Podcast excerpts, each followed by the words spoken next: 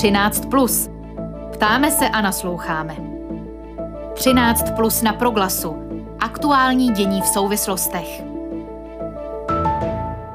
13+ dnes o vznikající vládě a nově ustavené poslanecké sněmovně, v druhé části potom o výročí bitvy na Bílé hoře a současné církevní reflexi tohoto období. Dobrý poslech přeje Filip Brindl. Za necelou hodinu začne ustavující schůze poslanecké sněmovny ve složení, o kterém před měsícem rozhodli voliči. Zástupci bloků Spolu a Pirátů se Starosty dnes podepsali koaliční smlouvu o společné vládě. Prezident Miloš Zeman v pátečním vystoupení pro rádio Frekvence 1 prohlásil, že nebude komplikovat jmenování nového premiéra Petra Fialy. Sledujeme standardní proces předání moci po parlamentních volbách, nebo můžeme očekávat nějaké zvláštnosti? Nejen o tom budu na úvod 13+ hovořit s komentátorem Hospodářských novin Petrem Honzejkem. Dobré odpoledne. Dobré odpoledne. Ve sněmovně je jasná většina nad dohodou o vedení v čele s Markétou Pekarovou Adamovou, předsedkyní TOP 09. Vzniká koaliční vláda vedená Petrem Fialou. Odkud tedy teď mohou přijít nějaké komplikace?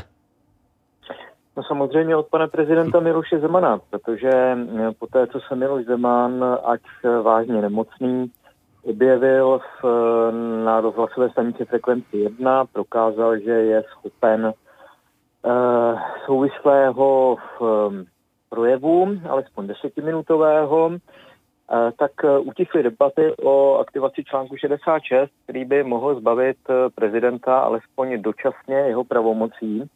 A nyní tedy záleží na tom, co provede pan prezident. A jak z historie víme, tak nikdy to s ním nebylo jednoduché v tom smyslu, kdy se nějak zvlášť zabýval dikcí ústavy, ale vykládal si ji po svém. Takže on sice řekl, že jmenuje vládu Petra Fialy, nebo respektive, že jmenuje Petra Fialu premiérem, ano.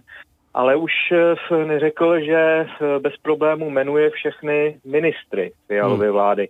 No a to je podstatný rozdíl, protože jestliže Miloš Zeman bude mluvit Petru Fialovi do složení vlády, tak se tady můžeme také namělat situace, že si to Petr Fiala nedá líbit. Podle mého by si to neměl dát líbit, pokud tedy k tomu dojde, a může dojít k takzvanému kompetenčnímu sporu, který by musel řešit Ústavní soud, takže vůbec tady není jasné, že ta vláda vznikne rychle nebo že vznikne do Vánoc, tak jak si tedy přeje Petr Fiala a představitelé pětikoalice. Vy jste v jednom ze svých komentářů napsal, že podle vás politici až příliš rychle vzali na vědomí, že prezident může své pravomoci zastávat po tom pátečním rozhlasovém vystoupení, o kterém jsme mluvili, a v podstatě se zastavila ta debata o případné aktivaci 66. článku ústavy. Není ale na druhou stranu teď trochu na místě počkat, jak ty jednotlivé prezidentovy kroky budou vypadat, zejména tedy kolem jmenování nové vlády? No, myslím, že teď to bude přesně tak, jak to popisujete. Teď vlastně ta možnost aktivace článku 66 přestala být pro drtivou většinu politické reprezentace aktuální. Přestali o tom mluvit i senátoři, kteří s tím původně přišli, není pro ani Petr Fiala. Takže teď se skutečně bude čekat na to, co pan prezident udělá.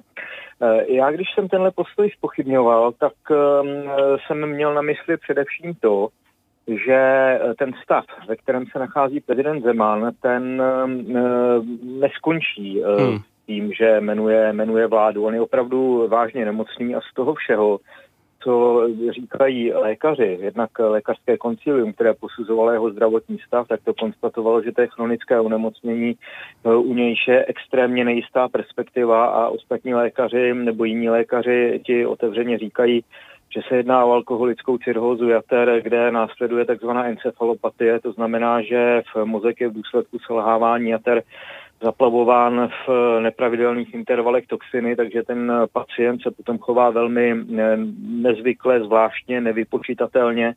A je otázka z mého pohledu, jestli my si můžeme dovolit ještě 1,5 roku mít v vrcholné státní funkci člověka, který je takto vážně nemocný, protože uvědomme si, že jmenováním vlády, i kdyby ten Miloš Zeman postupoval tak, jak by podle ústavy měl, což já upřímně řečeno trochu pochybuji o tom, že to udělá, tak tady jsou další významné kroky. Tady například jmenování nových členů bankovní rady a dokonce guvernéra České národní banky na dalších 5 let, a to je pravomoc, která mimochodem vůbec není kontrasignovaná, jako například milosti, ty musí spolu podepsat premiér, ale tohle je suverénní pravomoc prezidenta. Jsou tam další a další záležitosti, které se týkají reprezentace státu, tak je otázka, jestli člověk, který je v tomto stavu, a opakuji, není tam velká pravděpodobnost, že by se ten stav mohl nějakým zásadním způsobem zlepšit, tu funkci ještě do 8. března 2023 vykonával.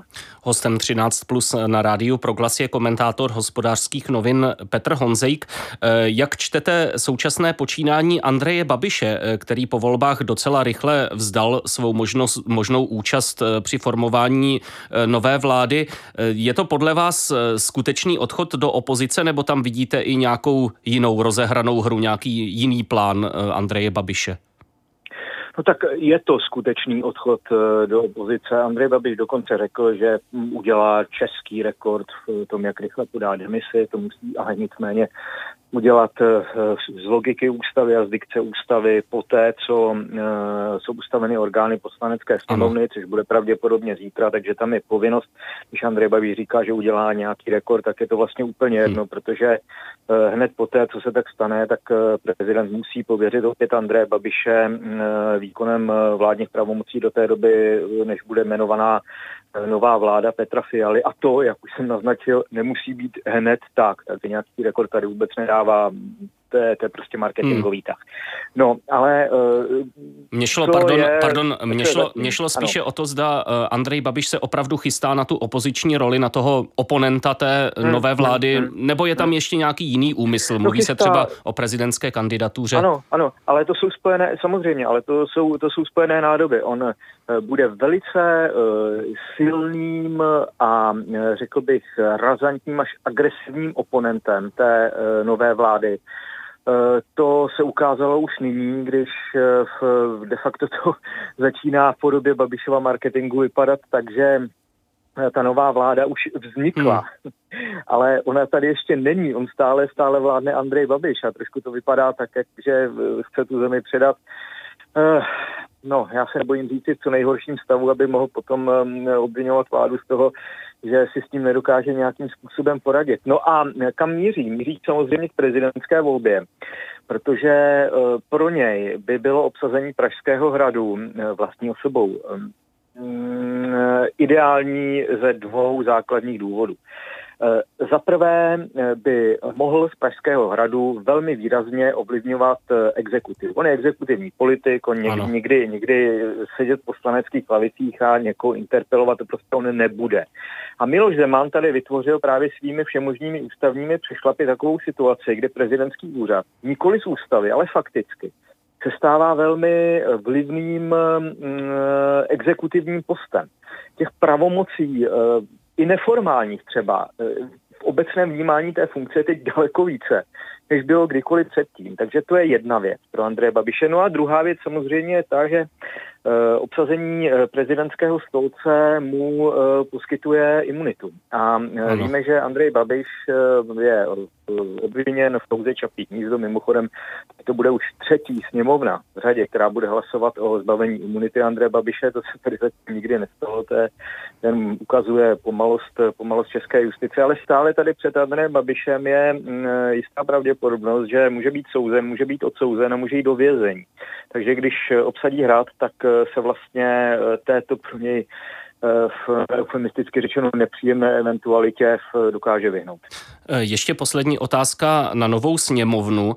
To předchozí funkční období provázelo mimo jiné značné množství mimořádných schůzí a viděli jsme i některé incidenty, jako opakované vyvádění poslance Lubomíra Volného z jednacího sálu ochrankou. Co v tomhle smyslu očekáváte od nové sněmovny? Bude to nějaký krok k standardnímu procesu toho parlamentního jednání, pokud jde o politickou kulturu a určitou celkovou úroveň té debaty, nebo jste v tomhle spíše skeptikem? No, pokud jde o ty největší excesy, jako vyvádění poslance Lubomíra Volného ze sněmovny, tak tam si myslím, že k tomu docházet nemusí, protože poslanec Lubomír Volný je právě tím, který vyváděl sám. A myslím si, že tam nyní není někdo takový, kdo by se musel tímhle způsobem snažit zviditelnit a zalíbit vlastním voličům. Samozřejmě máme tady pořád SPD, která má, jestli dobře počítám, 20 poslanců, což je velmi radikální strana, podle některých názorů i extremistická, takže můžeme očekávat velmi razantní opoziční vystoupení, ale kdyby se Tomio Okamura nebo někdo jiný chtěl vteřinovým lepidlem přilepit k řečnickému pultíku, tak to si opravdu nemyslím. Politický komentátor Hospodářských novin Petr Honzejk vystoupil v první části pondělního 13+ na rádiu Proglas. Děkuji za vaše odpovědi. Naslyšenou. Díky, naslyšenou. 13+ na Proglasu. Aktuální dění v souvislostech. Před 401 rokem došlo v blízkosti Prahy k porážce české stavovské armády ve střetu se silami německé katolické ligy a císaře Ferdinanda II. Habsburského. Výsledek bitvy na Bílé hoře ovlivnil osud českých zemí na dalších téměř 300 let a velmi výrazně se projevil i v náboženské oblasti. Několik let působí Ekumenická komise pro české církevní dějiny 17. století. Působí v ní i duchovní starokatolické církve, generální sekretář Ekumenické rady církví Petr Jan Vinš, který je teď hostem 13+. Dobré odpoledne. Dobré odpoledne. Jak se podle vás daří ten záměr o pravdivý pohled na tu etapu našich dějin po Bílé hoře, oproštěný od různých předsudků, dodatečných nánosů, interpretací a tak dále? Já si myslím, že celé to hledání má dvě roviny. Ta jedna rovina je, řekněme, rovina odborně historická, a ta druhá rovina je spíš církevní a možná do určité míry i emocionální. Na té rovině historické asi můžeme říct, a několikrát jsme si to ověřili, když jsme v rámci komise 17. století pořádali odborná kolokvia, tak na té rovině odborně historické vlastně nepanuje nějaká rivalita interpretací. To zkoumání dějin, bez ohledu na to, jestli ho zkoumají katoličtí, evangeličtí nebo sekulární historici, vlastně nemá nějaké konfesní zabarvení. Na co ale narážíme, je, že v takové té, řekněme, lidové představě nebo v tom každodenním životě i v tom církevním je tahle otázka spojena pořád s poměrně silnými emocemi, které, řekněme, nějaké to objektivní, detailní historické bádání vlastně ani nemá jak otupovat. A myslím si, že je to opravdu úlohou církví a i k tomu chce Ekumenická komise pro české církevní dějiny 17. století přispívat, aby se tyhle ty historicky poměrně dost zakořeněné vzájemné nevraživosti, které někdy ty události dávné doby využívají spíš než že by je připomínali, tak aby se tyhle ty ostny otupovaly. K tomu se snažíme přispívat třeba i prostřednictvím těch modliteb a setkání, které organizujeme, jako Ekumenická rada církví a Česká biskupská konference, z nichž ty velké dvě se jedna týkala bitvy na Bílé hoře a jedna staroměstských poprav. O co tedy se může ta církevní rovina opřít? Nebo respektive je to tak, že to odborně historické hledisko přece jenom pomáhá, aby pak ta církevní rovina skutečně ty nánosy odstraňovala, aby tam nebyly tak výrazné ty emoce a tak dále? Ta odborně historická rovina určitě pomáhá v tom identifikovat to, co je třeba nějakým způsobem zažitým mýtem nebo třeba nějakou romantickou interpretací, která s tou historickou realitou nemá až tolik společného. Co se týče toho křesťanského pohledu, tak já bych si tady dovolil citovat pražského pomocného biskupa Václava Malého, který právě při jedné z těch příležitostí, tedy při připomínce staroměstských poprav, řekl následující. Mezi křesťanskými církvemi musí mizet a zmizet pokušení nějaké rivality, nadřazenosti a výlučnosti. Aniž předstírají plnou jednotu a shodu ve všem, mají společný úkol vnášet do naší sekularizované společnosti evangelium. A tady, to je tedy konec citace, je to něco, co protchnulo celou tu práci, která už teď je v několikátém roku své činnosti, tedy, že ten pohled zpět, pohled na ty události, které se staly v minulosti, je jenom část té perspektivy.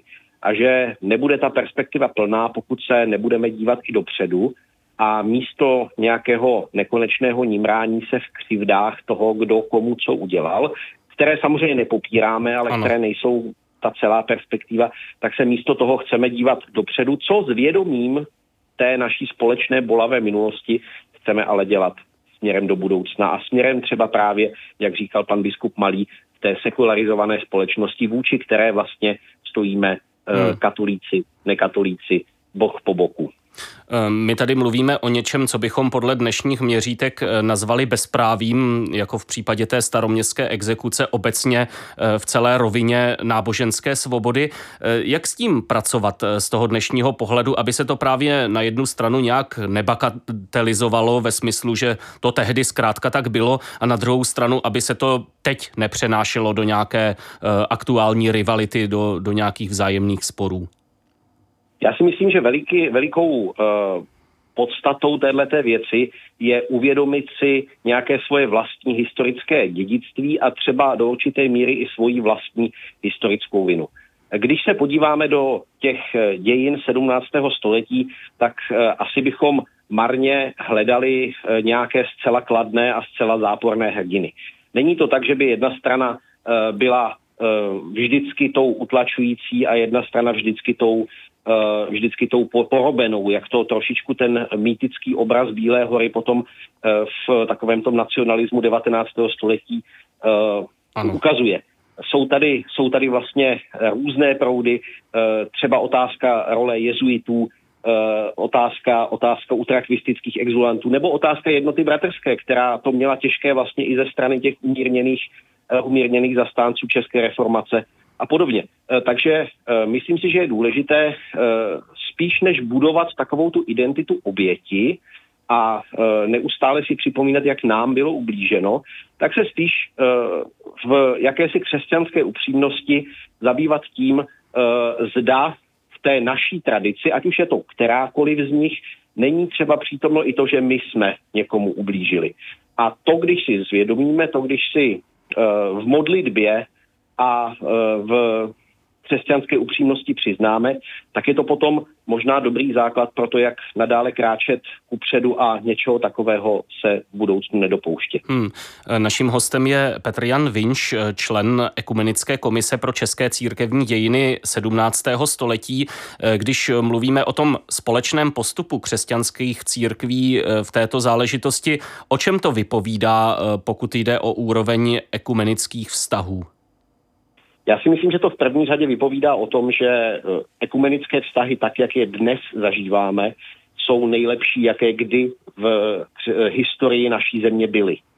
Že přestože mezi námi stále panují rozdíly, stále se třeba na některých věcech neshodneme, tak ty naše vztahy, a to jak na té rovině, řekněme oficiální, tak ale, a to je možná ještě mnohem důležitější, na té rovině tého každodenního lokálního života, jsou prostě ne takové, jaké nikdy nebyly v tom pozitivním slova smyslu.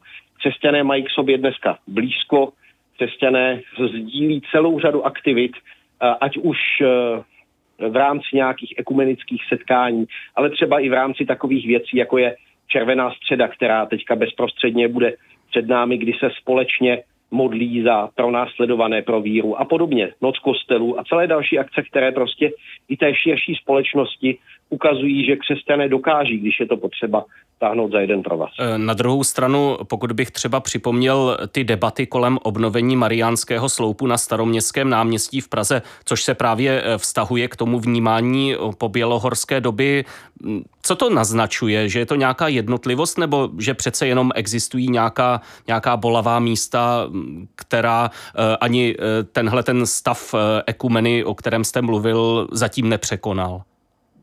Bolavá místa určitě existují. V okamžiku, kdyby ta bolavá místa úplně přestala existovat, tak už bychom asi byli v nebi. Nicméně myslím si, že takové věci anebo i nějaké další příklady jsou trošičku odrazem toho, že když někdo zastává nějaký silný názor a jde třeba po té silně polemické lince, tak byť by to byla relativně malá skupina věřících nebo aktivistů, třeba ať už v katolické, nebo třeba i v té evangelické církvi, tak je mnohem víc slyšet, než ta mlčící většina, která je spíš nakloněna nějaké rozumné spolupráci. Takže myslím si, že je trošičku důležité nedat až tolik na to, kdo jak moc volá a křičí, ale spíš s trochou trpělivosti a s trochou křesťanského ohledu hledat tu cestu společnou. Rozumím. Poslední otázka, kterou jste už částečně zodpověděl, protože jste zmínil, že pokládáte za důležité, aby tu reflexi těch minulých událostí provázela nejen nějaká činnost komise, nějaké historické zkoumání, ale i akty, které jsou spojené s nějakým výrazem víry. Jak je to tedy důležité, když reflexi Bílé hory provázejí akce jako včerejší ekumenické nešpory nebo loňské vztyčení kříže smíření na bojišti? Jak je tedy důležité, aby se ta historicky odborná práce a ta církevní reflexe odehrávala v prostředí, kde jsou i tyto ryze duchovní momenty? Já si myslím, že je to naprosto nezbytné, protože když by se ta historická reflexe uzavřela jenom do toho malého okruhu odborníků a na stránky vědeckých sborníků, tak to vlastně k té společnosti téměř nijak promlouvat nebude. Myslím si, že společné modlitby, a nejenom společné modlitby, ale i třeba to, že se sami modlíme za sebe navzájem, to je nesmírně důležité. A nesmírně důležité je také hledat nějaké cesty k spolupráci a třeba k společnému rozkrývání těch kořenů, těch historických zranění. Ekumenická komise pro české církevní dějiny k tomuhle vydala teď už 5 pracovních listů, ano, které vychází vždycky jako příloha katolického týdeníku a zároveň vycházejí i samostatně nákladem Ekumenické rady církví a jsou distribuovány do církví, případně jsou k dispozici zdarma i ke stažení. A pomocí těchto pracovních listů mohou třeba školy nebo farnosti hledat cestu, jak reflektovat nějak historicky poučeně, ale i s ohledem na církevní život a na to vnímání, řekněme, lidové, tyhle ty bolavé okamžiky našich minulých dějin, ať už je to exil, ať už je to právě Bílá hora, nebo třeba ta otázka popravy představitelů stavovského odboje, nebo teď ten poslední 5. pracovní list se týká nějakého společného pohledu na rekatolizaci, ano, a výklad dějin.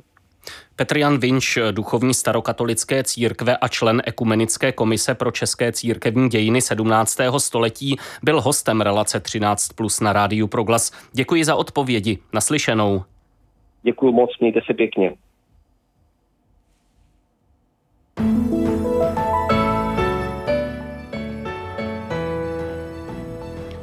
Třináct plus končí. Rozhovory připravili Eva Svobodová a Filip Brindl. Zítra po 13. hodině se přihlásí kolega Ondřej Havlíček. Záznamy všech relací najdete v audioarchivu a podcastových aplikacích. Naslyšenou a hezké odpoledne.